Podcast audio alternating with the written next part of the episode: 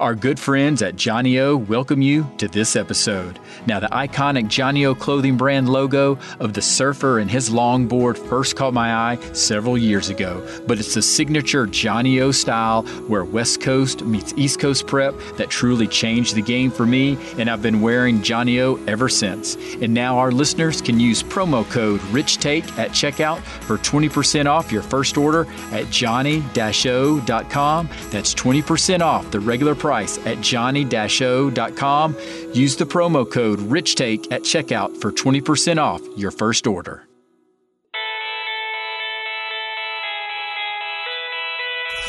Exploring the impact of sports. Welcome, Welcome. to Rich Take on Sports, the sports podcast with life. Having conversations and hearing personal stories from those who have been impacted built, and inspired by the role of sports in their lives. Here's your host, Here's your host. Richmond Weaver. This is episode 113. Thanks for being an investor by investing your time to listen. There are many times in life where we're defined by our age, which can lead to wrong perceptions. And our guest, Blake Wynn, is proving that age isn't a limitation. An entrepreneurial prodigy at 12 years old, Blake would begin reselling shoes on his eBay account, where he would also acquire shoes by traveling across the nation, attending various sneaker conventions, eventually becoming a celebrity after launching his YouTube channel, Just Win, which now has over 400,000 subscribers, and his videos across social media have compiled over 100 million views. Still not even 20 years old, Blake would start his own sports marketing agency in September of 2018, B Win Sports, which helps professional athletes and brands connect. And he was recently named one of the most influential entrepreneurs of 2019 by NASDAQ and Yahoo Finance. Here's episode 113 with Blake Wynn. And we're here again for another episode of Rich Take on Sports, and I'm honored to have Blake Wynn here. Thank right. you, sir. Absolutely. I'm glad to be here. I be know. It's an honor. I want to learn from you, and that sounds crazy that I'm 48 years old and you're half my age. A little less than that. I'm only 19. So. No, I know. That's what I mean. It's crazy. But I want to understand just from a perspective of – how you're well mature beyond your years. And yeah, how did all of that happen? Um, I mean, it all starts with parenting. I had an amazing, amazing upbringing. So my mom, my dad. Um, I always had a, you know, I always had a really small circle. I think that was one thing that really kind of differentiated me from most kids. I went to a school where I graduated with 58 kids. It was a small private school in Las Vegas. I was always really focused, and I remember when I was younger, I wanted the iPad, the first iPad that came out, right? And my mom was like, well, it's not your birthday, it's not Hanukkah, it's not anything, and that's an expensive thing. If you want it, like try to earn it. And she doesn't think I'm going to earn thousand dollars. I'm nine, ten years old, right? I mean, the odds of that are almost zero.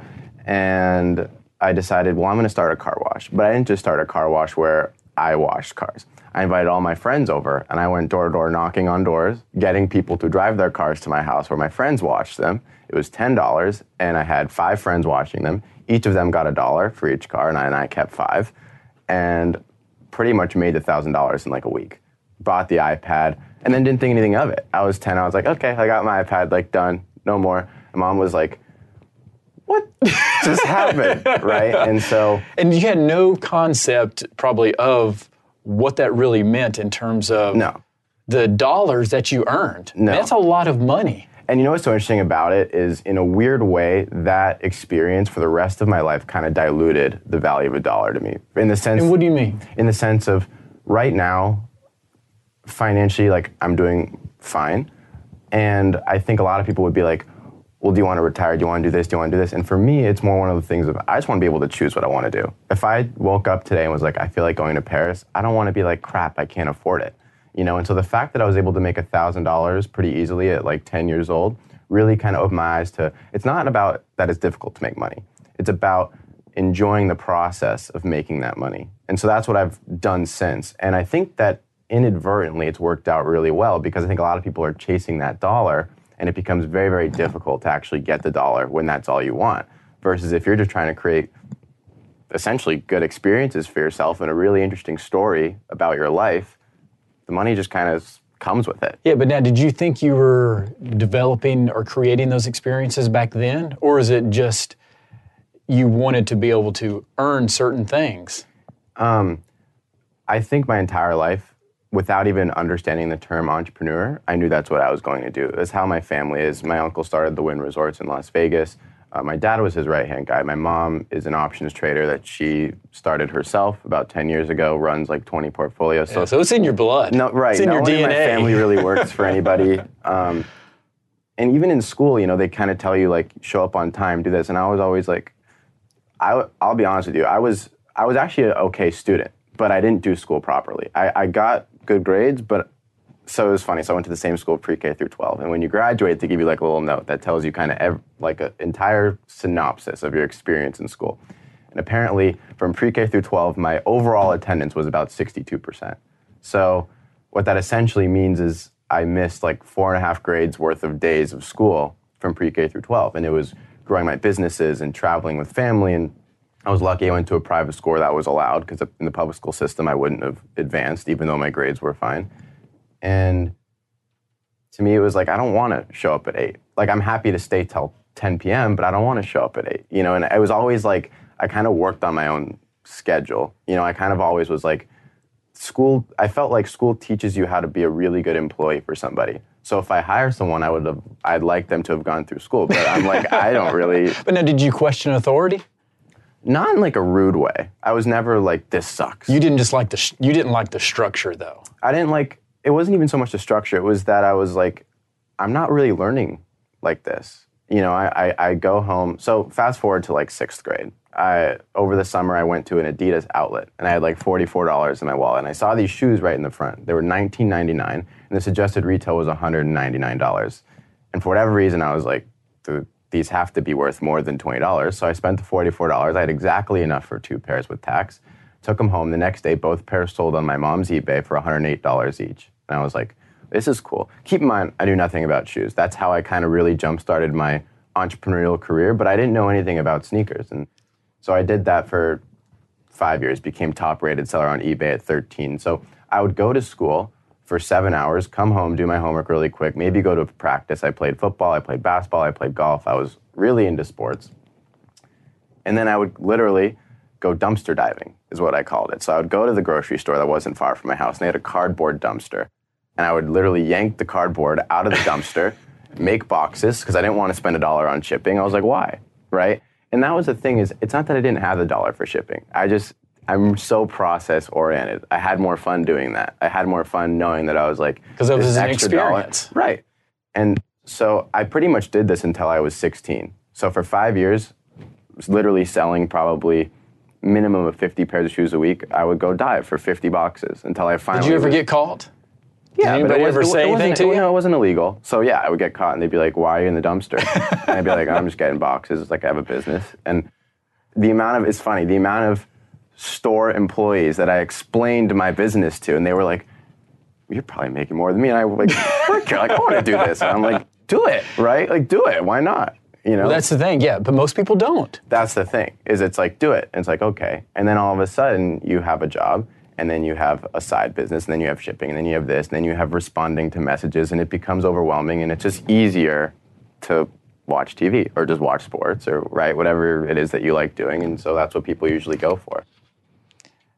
Now, but I'm just amazed that you, you. I've heard the story of how you just described that and how you started it, but then how you just continued keep to keep it going. Um, if you didn't know anything about sneakers, so did you have a passion as you started experiencing this? I, I'm a very interesting case. I think I have a, a passion for business. Like I literally think that I could start an app about laundry and do it the same way that I do anything else because I just love. so it's not things. necessarily the item. No, I honestly, I think I play business like a video game. I think the point is get the new high score, right? Whether it's, you know, get the next client for my agency, sell the next pair of shoes. Like so on and so forth, look at my numbers month over month, and hopefully they increased, right? And if they didn't increase, hopefully something else was happening on the back end that is setting up like a spike or whatever it may be. And so for me, that was always the that was always the gig was let's just like get the new high score business, you know. Well, you are part of the generation that consumed by video games, and maybe not consumed, wasn't. but I, I say that No, just because I have three teenagers, and I've seen how it can be consuming, you know, from that standpoint. But you're saying you were you were not consumed by video games, but you treated the business like That was my video video, game. game. That was my video game. I mean, that took up all my time. The time I would have spent playing Call of Duty or Madden or whatever else was playing that. I played a little bit of Madden. I'm not gonna lie, because I love football, but really not not a lot of video games. I mean, I, I didn't own the PS4 for the first few years it was out. I mean, I really I didn't have time, you know. And that was the thing is, my parents would always say to me, they'd be like, "You have to enjoy what you're doing because just understand, and you won't understand now, but when you're 25, 30, 35 years old." If you don't like the way that you spent these years, you're going to regret the fact that you never had a childhood because you started your own business at the age of 11. And I was like, that no, that's fine. And I understand it more now what they meant because now I live on my own, I'm financially dependent, so on and so forth. So I get it a little more now. And I'm like, if I could, if I could tell my 11 year old self something, it'd be like, thank God you did this. because if you didn't, you'd be like everybody else. You know, you have one life. Like, why would you want to be like everybody else? Yeah. But now, do you feel that you missed out on any childhood experiences? Yes and no. I'm aware that I missed out on certain experiences that kids have. Yeah, and I mean like just being a kid, no worries whatsoever. because as you're building a business, there's comes responsibilities, and Yeah, but I never really felt the pressure like that because it was one of those things that I'm not really scared of failure. Now, the flip side of that is I think the reason I'm not super scared of it is because in a non braggadocious way, I haven't really experienced it to a, a really intense degree yet. You know, I've started three businesses and they've all gone quite well, to be honest with you. And so I think maybe I'll honestly probably get a little more scared of failure when it when it really hits me.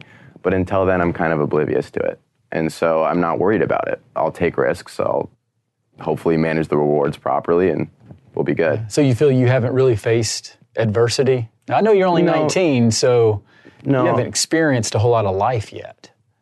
Yes and no. I think I haven't experienced a whole lot of life, but I actually I read this great quote from Mae West, and it said it's not about the years in your life; it's about the life in your years. And I think that what I've done in the last eight years is a lot more life than 40 and 50 year olds have even experienced to this day.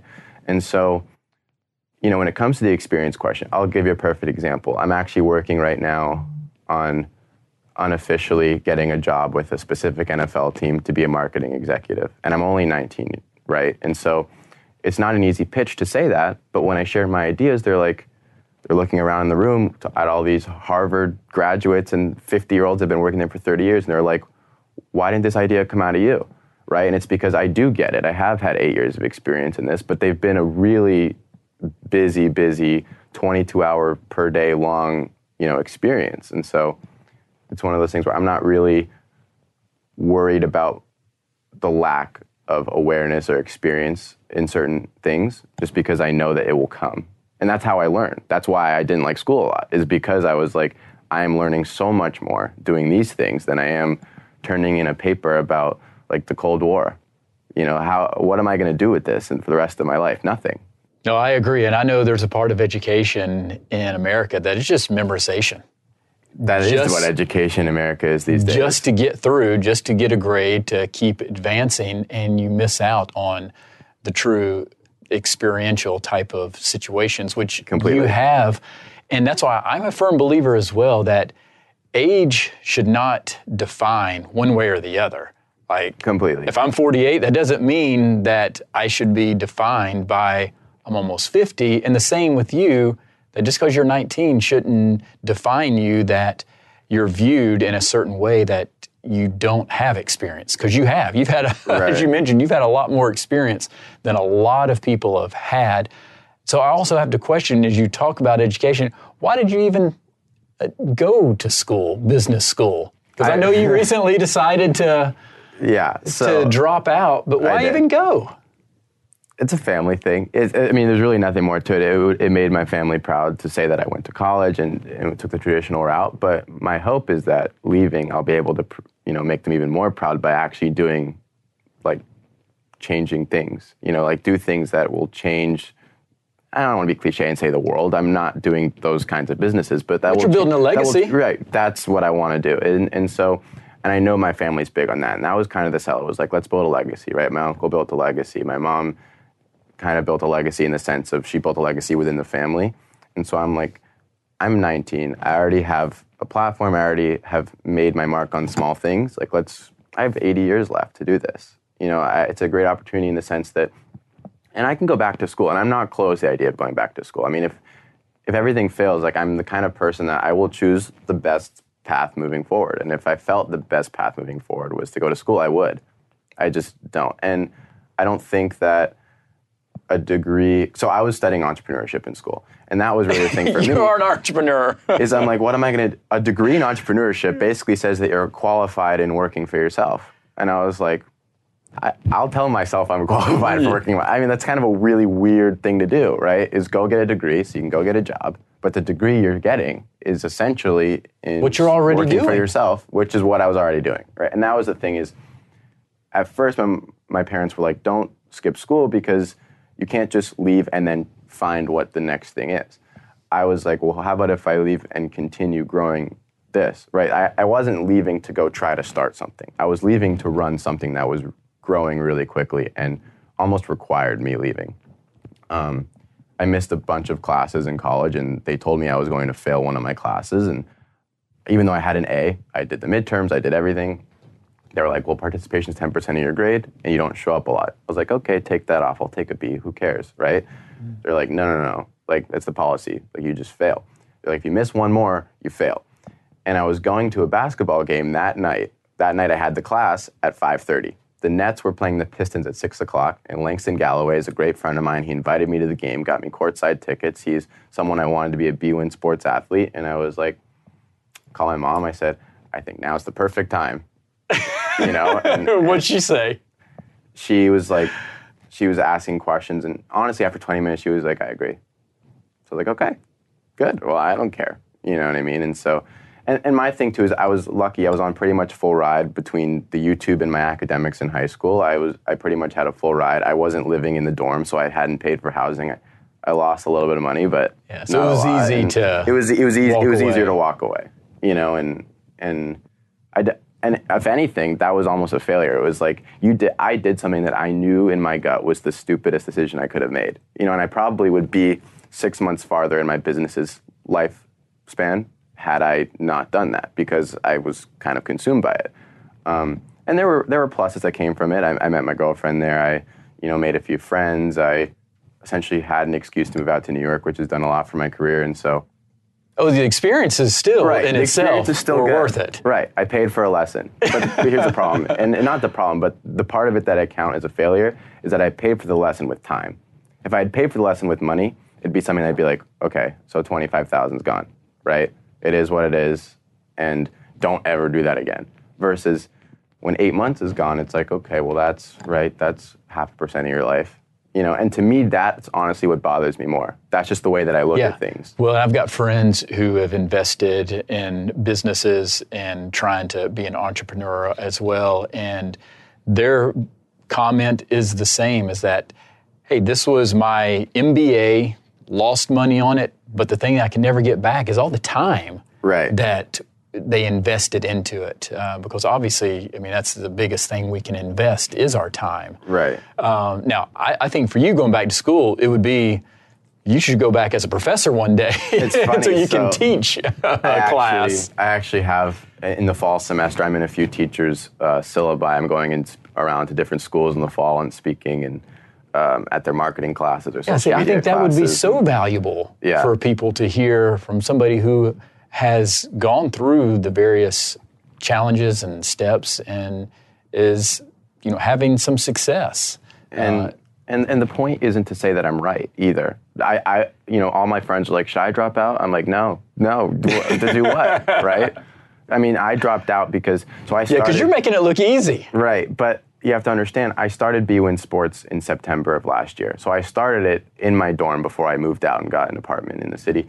And I, so I spent the first essentially seven months of my business, I spent also taking college classes and doing the papers and everything like that. And it wasn't worth the time. You know, that's why I'm like, I wish I got that time back because the first couple months of business are important. Luckily, I think I've done, I did enough in that time that we're fine and we're moving forward. And now we're really, really starting to get into that kind of exponential growth versus kind of linear growth, which is what you'd hope after eight to 12 months of having a business. But, you know, I think that could have happened even a little bit sooner, which is fine, right?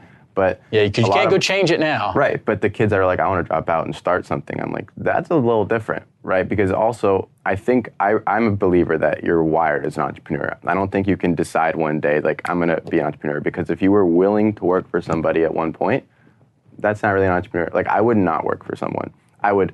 I would do consulting. Like I do consulting, I do marketing consulting and independent things like that. But I would never go get a nine to five and sit there and then one day be like, I'm going to be an entrepreneur for the rest of my life. That's just not something because you have to take risk as an entrepreneur that could legitimately change your entire livelihood.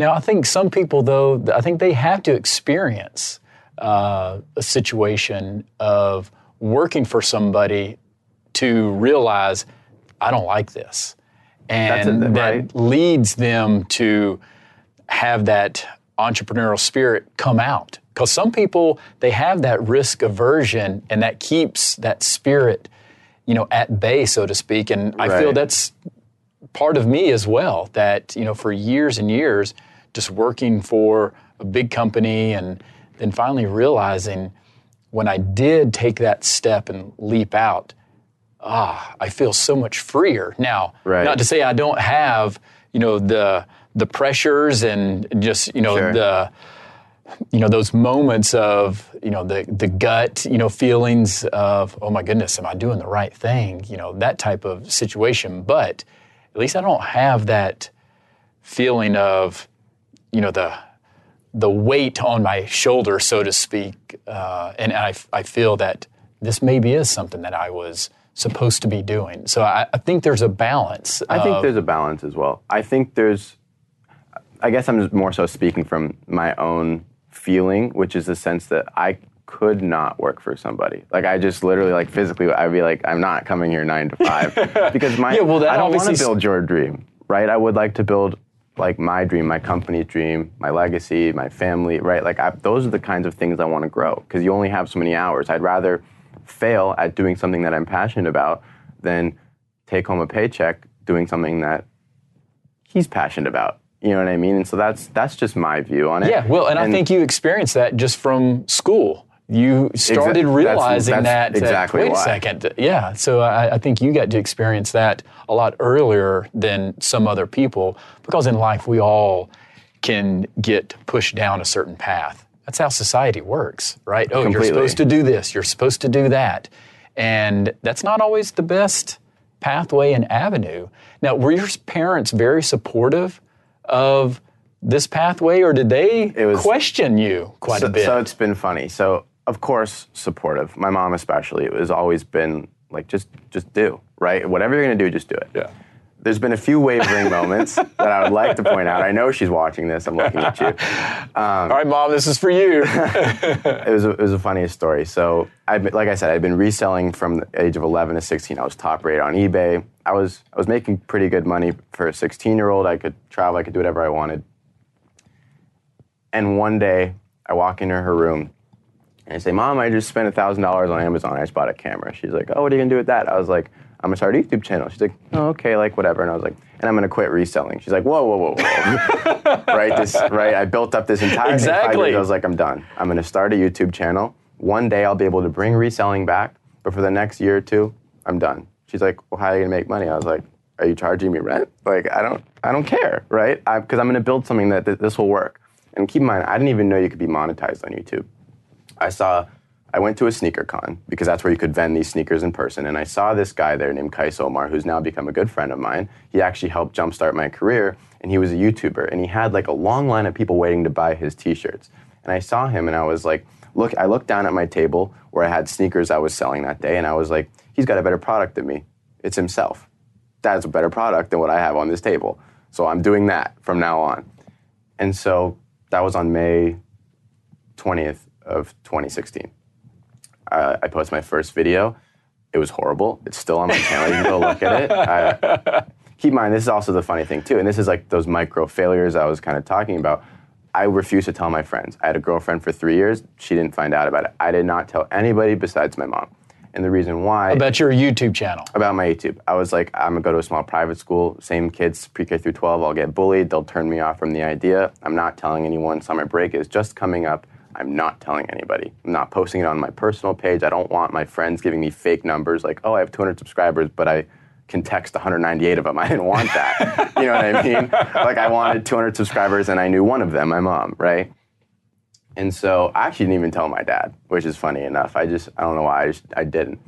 And I remember my first friend found out a month and a half later, uh, in late June, because that guy Qias that I just mentioned shouted me out. When they found out I had 7,000 subscribers 45 days later.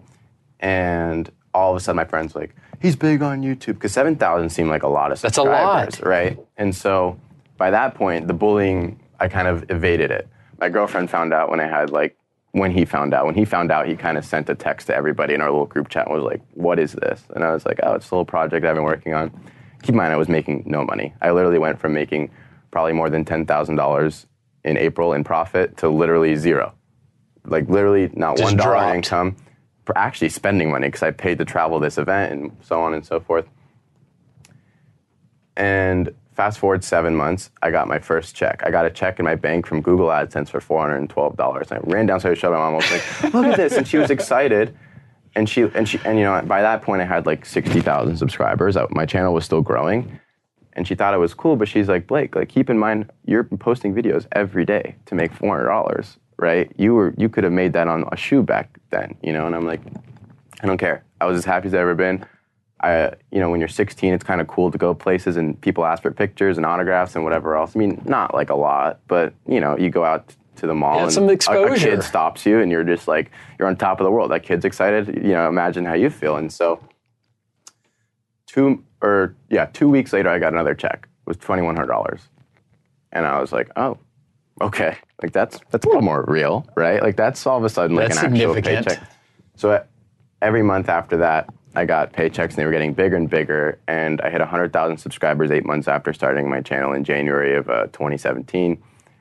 That summer, I went on tour, did 28 cities in about a month and a half. Was on a plane literally every single day. Sold out United States tour. Sold literally like over 5,000 pieces of merchandise with my name on it, and autographs and pictures and it was such a cool way to live my childhood. And so that's goes back to what we said in the beginning. What, if I could tell my 11 year, year old self anything, it would just be thank you because it's really been such an interesting way to spend life. And you asked, you know, do you feel like you missed out on anything? And certainly, I missed out on high school parties. I missed out on, you know what I mean, like the regular kid stuff. I, I kind of stopped playing sports. Yeah, I was going to say, yeah, did you have to give up playing sports? Yes and no. I had to play one sport to graduate from my high school. You had to play one sport per year. So I, I did golf only. So I gave up football and basketball, which I was fine with. I liked the trade off that I was doing. Um, by this point, I was making way, way, way, way, way more money than I'd ever made reselling. It wasn't even close. And I was all, all of a sudden entering the room with people that I couldn't believe I was like sitting across. And all of a sudden, I became friends with athletes and big YouTubers and rappers and anyone you can really think of. And that's Who was the first one that you were just sitting across from or met and was awestruck? it wasn't so much awestruck at them. In a weird way, it was more so awestruck at the fact that like they felt like I deserved to be there. It wasn't so much I right. So like let's say I, I remember meeting Hayes Pullard for the first time, who's a regular NFL player. He was the first client I ever signed to BWin Sports, but not some crazy flashy player. And I remember meeting him and just thinking, he's giving me the time of day. And he was actually a, supporter of my YouTube channel. So that's how we met. Is he actually watched the YouTube videos and stuff. And so when he was asking me about my YouTube channel, I'm like, this is like an even playing field, right? Which is weird coming from a kid who collected football cards and memorabilia and all this stuff. All of a sudden, I'm like looking at the card and I'm like looking up, and he's like right there, you know. And it's just it was just interesting. The, the only person I've ever been really starstruck by was when I met LaDainian Tomlinson. That's why I was a Chargers fan. That's why I was a football fan. The first football cards I ever got was 2007 Topps. I'll never forget it. And he was the cover of the pack, right? And the first football game I ever watched was the 2007 AFC Championship when the Patriots were undefeated, playing the Chargers. And I walk in the room and I was arguing with my dad that day. And he goes, I bet on the Patriots, minus four to go to the Super Bowl. He's like, it's a lock, right?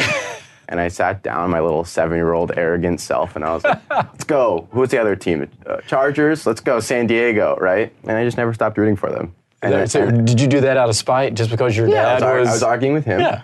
I liked watching that football game. Went to Target like the next day, bought a pack of football cards. The Chargers guy that I just saw in the game was on the cover. It was I meant to be. I was like, all right, this is who I like, you know, and that was it. And they were and they were the close team to Vegas, so I could go and you know, it was. I, I'm glad I chose that team because I've been able to do so many amazing things with the Chargers. The Chargers and I have developed like a working relationship where I get to go to games, be on the field. I've met every player. I know the owners. Dean and Susie are family friends, and um, now they are. I mean, they weren't in 2007, then, but yeah. yeah, I mean, so it's been a really.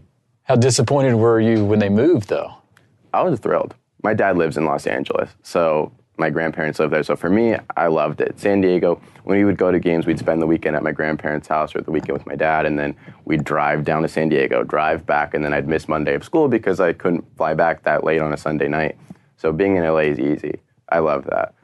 But I get the San Diego thing, and that's a big problem the Chargers are having is trying to get a fan base again because they're essentially a new team. In a weird way, they're almost like an expansion because th- those San Diego fans did not move with them No, at all. because they resented the whole move.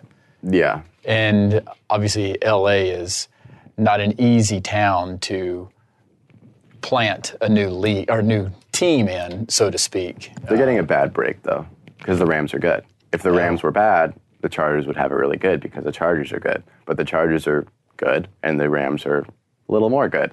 You know, so a little better. So it's that I think I think that winners get fans. I mean, Oh. which Winning is winning, obvious, yes. right? But I, th- I, I think that the Chargers have a little bit of uphill battle, but I think it's one that, that, that in the long run will prove will prove. I think Dean made the right choice, which is not going to be a popular opinion with the Chargers, but I think that I think that it was the right call. And speaking of right calls, do you feel it's been a right call for you in terms of how your businesses have been evolving and you know how you're you've moved from being the the reseller and then the YouTube channel person now you're BWin Sports. I mean, are you is it a situation where you're just bored and want to evolve or do you feel that it's time that certain things are running their course? I have almost to the extent that it's a flaw. I have this thing that I, the way I look at everything is I'm writing my story, but very literally. Like I'm like, all right, reselling chapter closed, chapter two, right?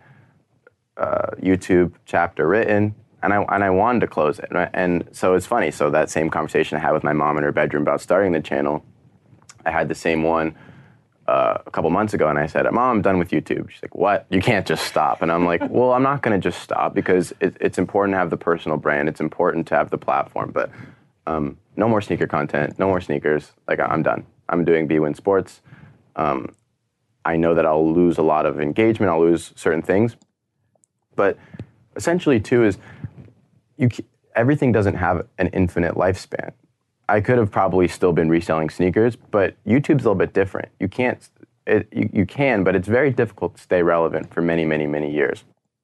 And keep in mind, when I stopped, my relevance was almost as high as ever been. One of the last videos I posted about sneakers got 2 million views, which was one of the highest viewed videos ever on my channel. So it wasn't an issue of crap, I'm losing relevance, so it's easy to get rid of. It was more of, okay, so I do this for another year or two. And I, right, whatever happens in the next year or two happens. But then I give up the opportunity to really grow BWin Sports, which that has a lifespan that YouTube just doesn't. Right? I can't, I'm not going to talk about sneakers on the internet when I'm 36 years old. People do it, but I'm not going to do it. I have- you don't have- want you don't want to be that no, guy doing it. do No, you? and and in not Yeah, not in a negative way. Not in a That's negative just way. not- I just have different aspirations than that. And I sat down one day and I thought I saw this really interesting piece of content. It might have actually been from Gary Vaynerchuk, um, who's become a friend of mine through everything that I've been doing. And he said, what you should do is you should just sit down one day, think about the things you like the most, and build a business around it. So I was like, okay. So I like t- turn off the video. I'm like, all right, let's think. I like sports. I like the business side of my YouTube, but I'm not a die-hard like I have to be in front of the camera kind of person. And I put a few more pieces together, and I'm like, I'm gonna, I'm, I'm just gonna start this agency. you know, I, I, I knew the players. I was very lucky in that way. You can't just start a, an agency, obviously. Yeah, you, have, to have some type of contacts. Yeah, and so I knew the players, and I was in my dorm, and I FaceTimed Hayes, and I said, I want to start this company. I'll call it BWin Sports. And literally on a 20-minute FaceTime with Hayes, I was like, let's do it. I was like, he helped me out. I kind of gave him a little bit of a piece, and he was like, I'll give you players. So literally three days after starting the company, I had 12 athletes, and we were just rocking and rolling at that point. I got a little staff together, and now it's growing. Now I'm moving to Vegas to get a little headquarters out there, then a headquarters back out here, just because the LLC is established in Vegas, and there's you know different tax laws in Nevada and things like that, and so it was really a very boom, boom, boom. You know, let's do it. Yeah. And what's what's your message about BWin Sports? I mean, when you're talking and recruiting these athletes, players? yes, to players. What's your message? So we have a we have something that no other agency has, which is I'm like you can sign with anybody. I don't care what you do. So for example, there's other marketing agencies, right? I'm not the first person. I didn't invent this idea, right? So a guy like Antoine Woods, for example, I'm like, you want to go sign with another marketing agency? Fine. You want to go? Your agent wants to get you brand deals? Fine. You want this, this, this. I don't care. The point is to help, right? Because there's a stat that 86 or 88 percent of all NFL players are broke 36 months after they retire. And so to me, I'm like, the point is for you to make money. I will make my money. You have to make yours while you can, because if, in most cases you you aren't going to make much after you retire, unless you're ambitious and start a business or want to go get a nine to five, which most players obviously don't, because it's weird to go from making two million a year to making sixty-two thousand or whatever it may be. And so I'm like, do whatever you want, right? We'll get you your deals. It's your choice you want to accept them or not. And if some other agency brings you a deal, you don't owe us a piece, you don't owe us anything. If we ever get an offer to give you, you know, a free product and you don't get paid for it, meaning we don't get a cut, I don't care, right? And so it's non-exclusive. it's non-exclusive. It's non. There's no restrictions. It's very like we're literally here to help, right? We have we have a strategic partnership with Merrill Lynch, so we can get them financial planners. We can we have a Rolodex of over 5,000 companies that we can get them jobs with when they retire. So we just had two guys, or we've had yeah, we've had two guys retire so far, Pac-Man Jones and DeAngelo Williams, and you know they don't really want it because they're really, really well off, especially in comparison to the rest of our guys. I mean, you know, of course, they made 50 million at least mm-hmm. a piece. You know, They had long the league. careers. Yeah, they had really long, really successful careers. So they're not the best example for it. But if they wanted a job, we could very, very easily get them one. We could get them even in as to learn about the way that these companies do things. So we could get a guy, for example, we had a guy, uh, Tyrell Corbin, who plays in the G League right now. He's going to probably play in the NBA Summer League and hopefully become a member of the Sacramento Kings actual team as opposed to the G League team. And he did uh, he just did a thing recently with Douglas Elliman, who's like one of the big realtors here in town. He owns like a lot of the well, not he, it's a company, but they own a lot of the big apartment buildings. And so Tyrell went around with them for three days and just saw, just watched, right? Yeah, And he's like still in the league. so- Micro internship. Right, like a really micro internship, and it's one of the things that just let them like learn. You know what I mean? Like they're real people. That's the thing people don't realize. It's like how do you satisfy an NFL player? It's like this is like the smallest scale, but if you get an NFL player thousand dollars to post something on their story for 24 hours, they're hyped about it. You're like, why do they care about thousand dollars? Because they're people. you know what I mean? Like they're, they're, they're people. It's cool. It's like, and there's almost like a weird sense of pride of like, I get to make thousand dollars for putting something on my story that took me three seconds. You know what I mean? And so whatever it is to the different player, whether it's a pride thing, an ego thing, a I really like this brand. I mean, so that's the thing too is players never do things they don't like. You know, so we whenever we do a deal related to a product, It's something that they value we tell the company or send- use. Right. We tell the company, send the product, right? We might have a deal in place, but we're like, this deal will not go through if they don't like the products. We've had times where the company sends stuff over the players like, nope. And I'm like, we can either ship it back, you can let them keep it, but they're not posting it. They don't want the money, like, they're good. And, and, and you know what? The company's nine and a half out of 10 times, they love that. They want to work with us even more because of that. Because think about it. Every marketing agency is like, well, take my percent and they'll post anything. The fact that we're so honest about it, it's like these people actually want to help. Because the flip side is when it's a really organic promotion, how much better does it do for the company?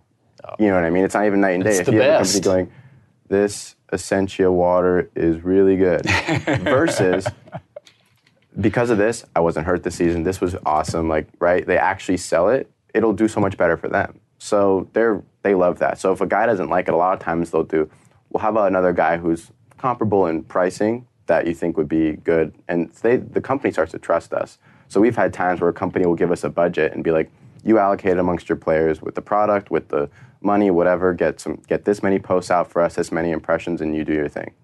It's easy. Yeah. Well, and just so everybody knows, Essentia, there's no paid sponsorship for Essentia today. It just We've happened actually, to be. it's funny. We've actually done an Essentia deal with a couple of our guys, so I don't mind. I don't mind a little, little. Essentia well, we're giving them some love today, Yeah. right? Yes, this just happened to be. I, I saw it.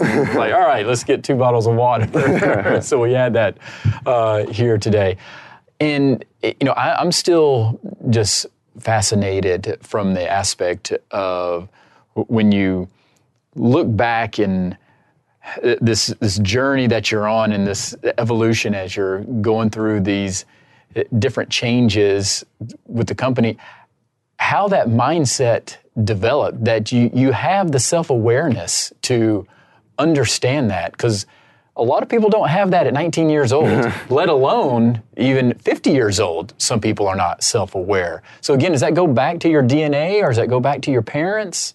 I think it goes more so back to my parents in the sense that I was an only child.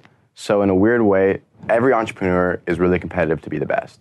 And I want to be the best, but I'm not competing against anybody. So it's a really thin line that I that I tend to tread on, which is the fact that I don't look at another sports marketing agency, for example, and be like, ah, they're doing th- they're doing so much better than me, like crap, right? I I honestly don't really even look at competitors that often. Like, of course, I look at it to see like, oh, we could be doing that, and we could do it better, right? Or we could do this, or we could do this. But besides that, I'm I'm friends with a lot of the CEOs and COOs and whatever of these kinds of companies because we bounce ideas off each other. For me, it's like I don't I don't talk poorly about any of it. I don't. I think everyone does something well and everyone could do better at something, myself included. And so for me, it's just I think that a lot of people get caught up in the oh crap, his life looks better on Instagram than mine, or oh crap, their business they have better athletes than I do. Like that's the pitfall of social media Right. Like I'm sitting here thinking I'm all that because I have Nyheim Hines, yet they have Marlon Mack, right? Who's like kind of the starter. And I'm like, I don't care. Nyheim's great, right? Like he gets his deal, right? And I mean, that's a r- ridiculous example, but the point is, is I'm just not worried, you know. And and, and luckily, Well, you can't get consumed by that type of stuff, or you'll never, Never. grow professionally or personally. no, never. You just won't. No, and I think that I think that it says a lot to your ability to just buckle down and just focus, right? Because if you're if you because you only have so much focus. So if you're allocating that focus to other meaningless stuff, what is my focus? What good does me focusing on Everett Sports Marketing Company do for my business? Nothing, right? What does my focus do if I f- spend it on BWin Sports? Something. Yes, right? right. And so that's There's obviously there'll be some type of ROI on that. Right. And it, I think most focus that's not applied to your own business is ROI negative. You know, I mean, not counting personal life and family and things like that, but counting, right, like surfing through Instagram and and just dwelling on being not as good as somebody and like I don't think I'm the best. I know I'm not the best, but yet, right? That's the difference. Is is like I'm not the best yet, right? And I think that's a lot of people. They're like, I want to start a sports marketing company because everyone else is pretty good at it. I was like, I want to start a sports marketing company because no one's doing it right yet, in my eyes. In your eyes, Right. They're your doing perception, it, they're doing, it right, doing right? it. Like I'm not knocking on them, Yes, but I I'm, know what you're I'm, I'm saying. like, there's another level that no one's touched yet, and no one knows how to touch it because it doesn't exist yet. And the only way it's and you going feel to you have exist- that formula. yeah, and and if I don't yet, I'll figure it out. That's the point, though. Is is the only way to figure stuff out is by doing. Like I don't want to sit there and game plan. I want to sit there and do, and then opportunities come up that you couldn't have expected, and you know whatever else. it Life may is not be. about hypotheticals. It's about doing. Exactly, I mean, that is, that's- that is life. It's, it's about action. Now, what about from a growing up standpoint, as an only child? I mean, did you feel isolated? Did you feel spoiled? It doesn't sound like your parents would have done that, but um, I wasn't isolated. I, I always just wanted a small circle. I just I was never the, like, and in a weird way, I, I was moderately popular in high school. I mean, like I said, I only went to a school of 58 kids.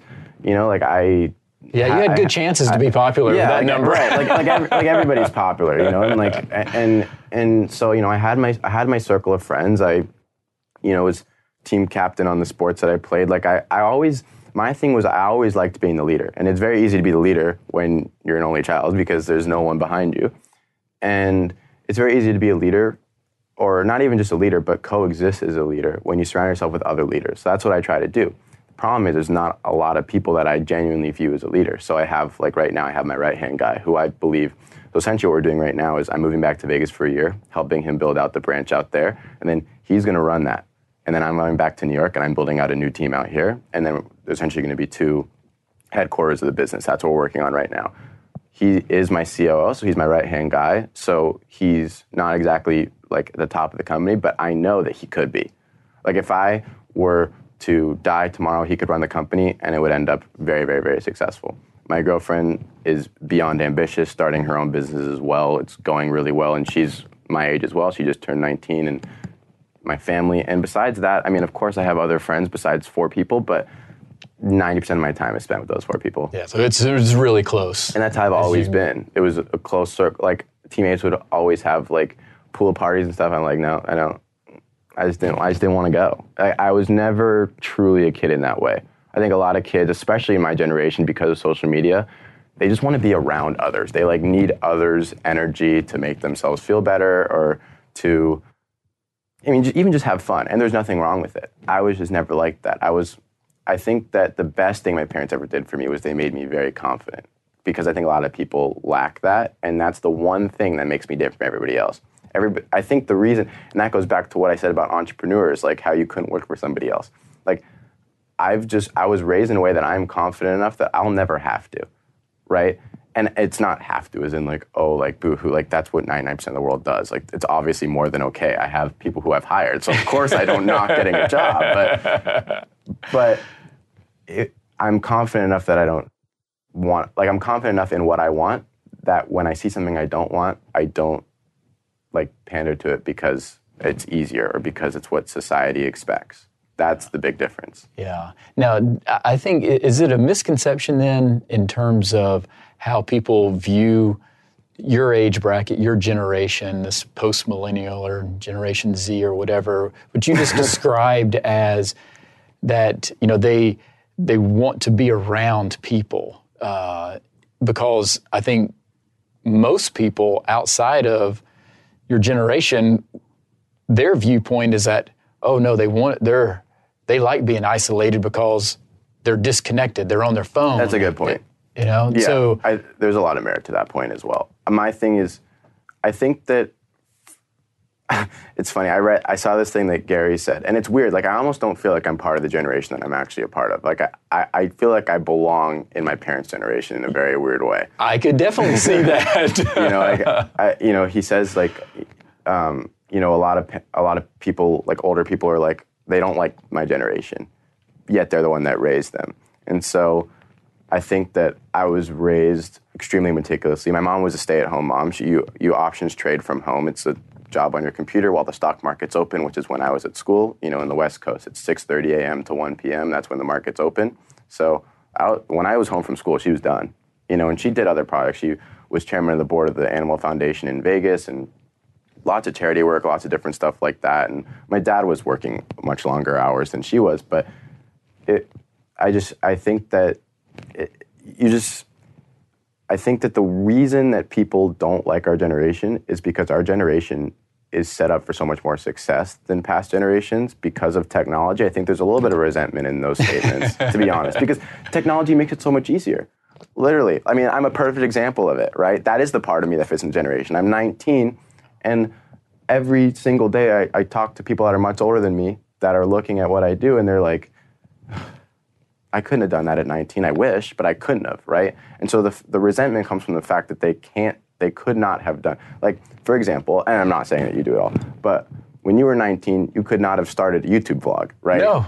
And so that's that. I think that's where the small, like, well, of course you could do it comes in. And it's like, well, I mean, this Yeah, but there's much more to it than just just because you have access to technology doesn't mean you can do certain things. completely correct. you know, so uh, there's that side of to the point that it's just not easy just to go start a YouTube channel. Now you made it look easy, but you obviously had to do certain things and there were sacrifices, uh, but you also have this work ethic that's built in you, you know, to do that as well. And I, I think that a, a lot of times that, yeah, we look at different generations and, you know, can view it in a certain way based on how our own life is rather than, you know, viewing it from other people's perspective. And as you mentioned, like technology, for me, it's a blessing and a curse. I love technology. It's so convenient,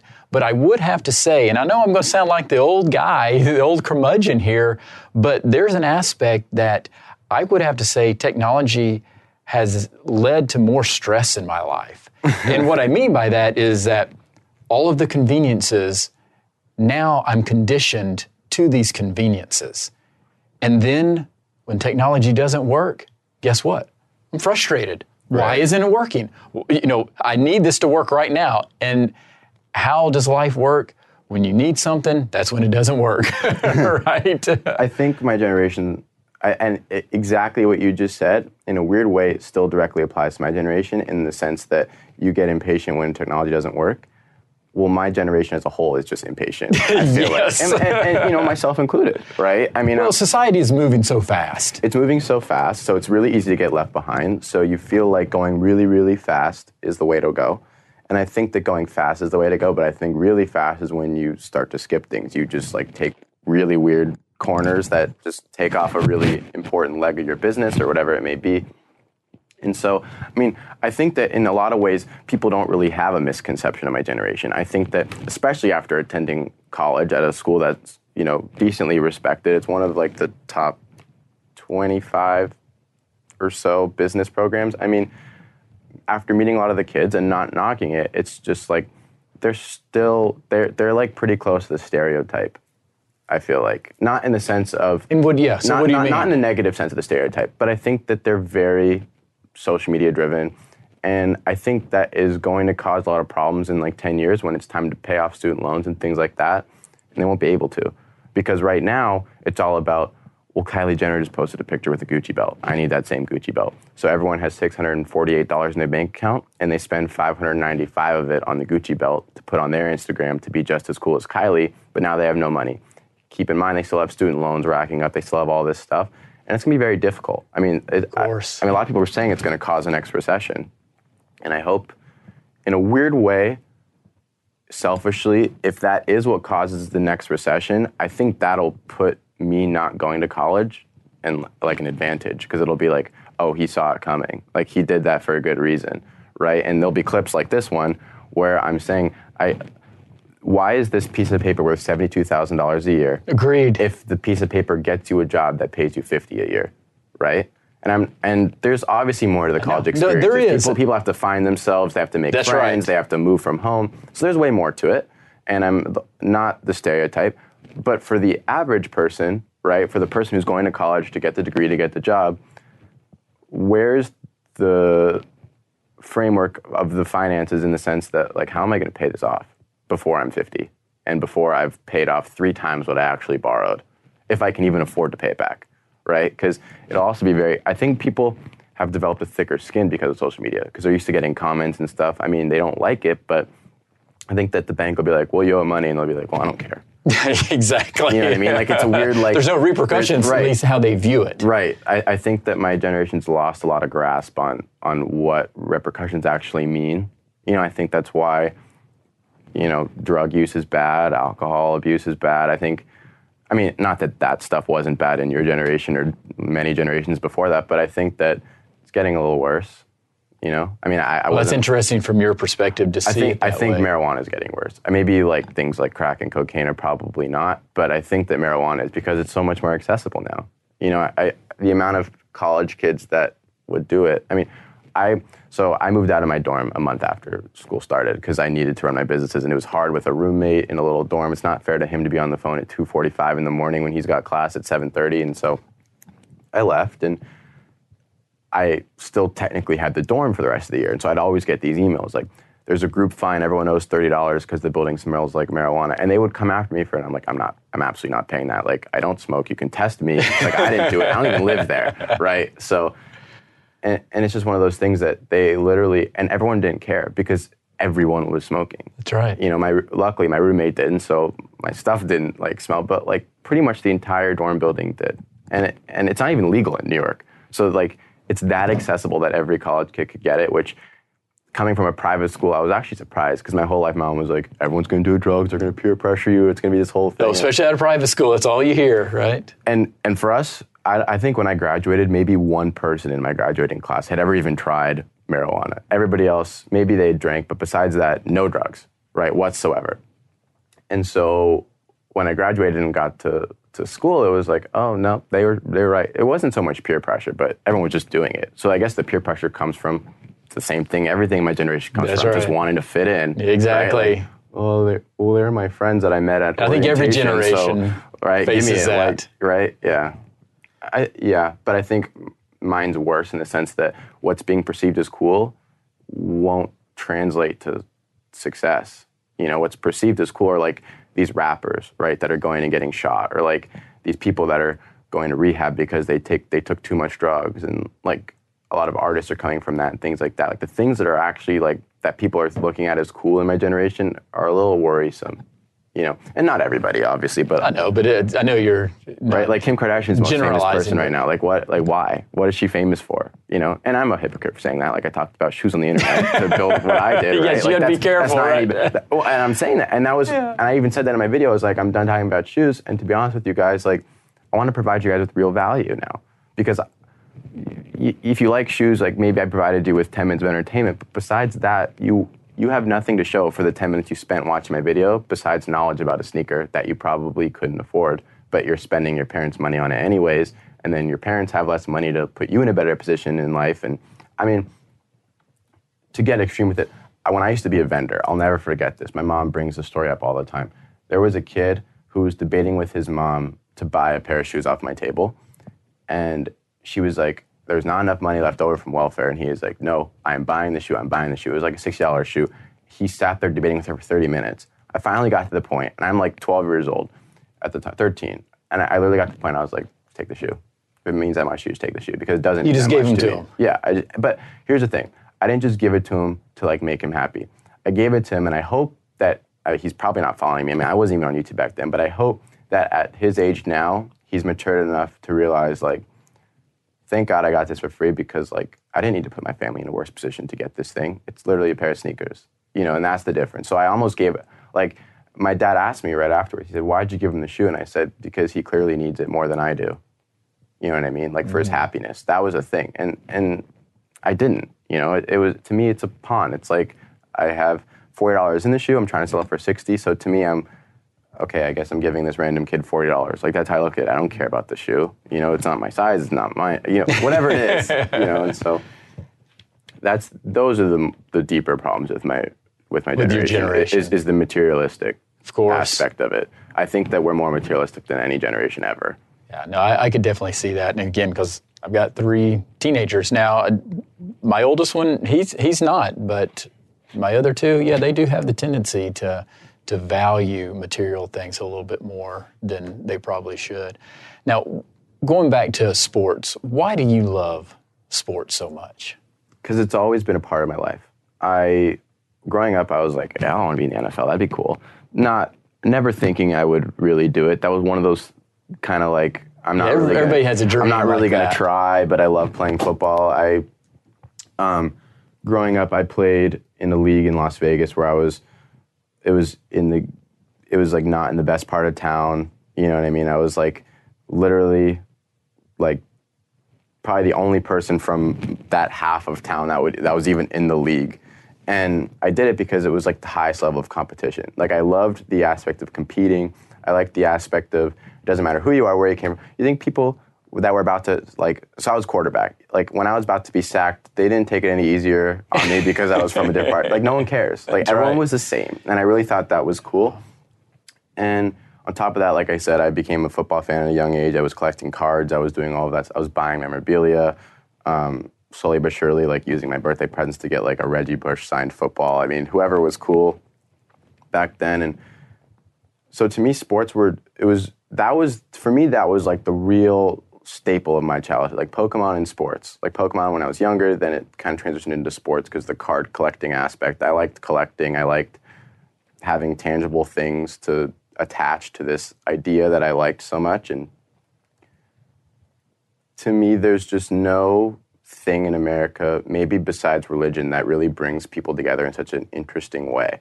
And I'm not really a religious person, so for me, people will ask me, I'll already joke about it. I've said it on camera before, like, Chargers are my religion. Like, every Sunday, I'm there, three hours, you know, Well, there is putting my time in. aspect that is true for a lot of people. It's the ultimate connector, sports. Yeah. is, you know, in, in terms of bringing people together.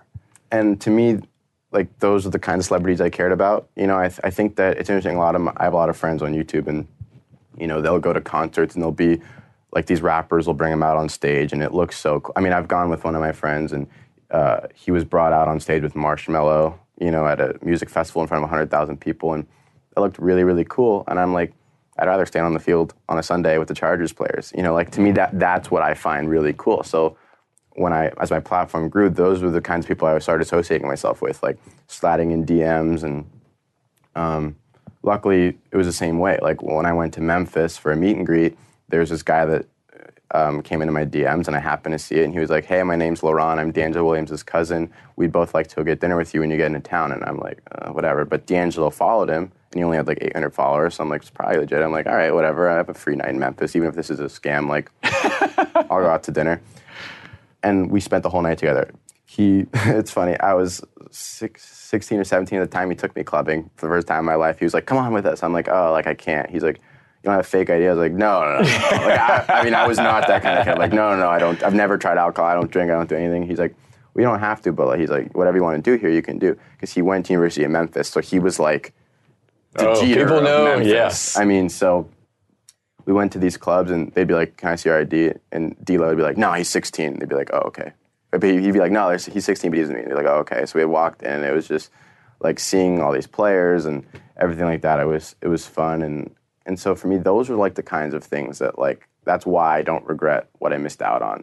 You know, because I missed out on a high school party, but I partied with DeAngelo Williams when I was 16 or 17 So you had other experiences. and, and but that's up for and they it. were and all my best experiences had like an underlying aspect of sports, which is why I'm so glad that that's what my business is now because that's what I can focus on. Yeah, it's That's still what your I can- passion. yeah. Oh, and it'll be it'll it be my marries both passion of them. forever. Building a business and sports, it it marries both of those. Yeah, Sure. and it's gotten me really close to the Chargers, which is, I mean, I would That's the ultimate for you. uh, the ultimate. yeah, see, mine's Dallas Cowboys. Oh, okay. Yeah. I mean, I like the Cowboys. Oh yeah, you said that in like I almost a negative way. Oh, okay, you're a Cowboys fan. I mean, I just the Americas. I just don't like the Americas. Like, why are they America's team? Because they have the biggest stadium. I don't think they have the most fans. I think that the Patriots probably do for reasons that are just due to winning, and in ten years they won't. yeah, but it's that star. It's that bright shining star. It's what America loves. I, I do. I know that's I- I- debatable. I, I, do like the Cowboys. I have, a, I have a few friends on the team. Antwaun Woods is a client, and I've met a ton of those guys. Jaylon Smith, all those guys, and they're, they're a cool team. You know, I, I don't I don't dislike them, um, as long as it's not like Raiders, or the Chiefs, or the, Chiefs, the Broncos. Like, I'm pretty good with it. I understand. Now, what about as we wrap up here?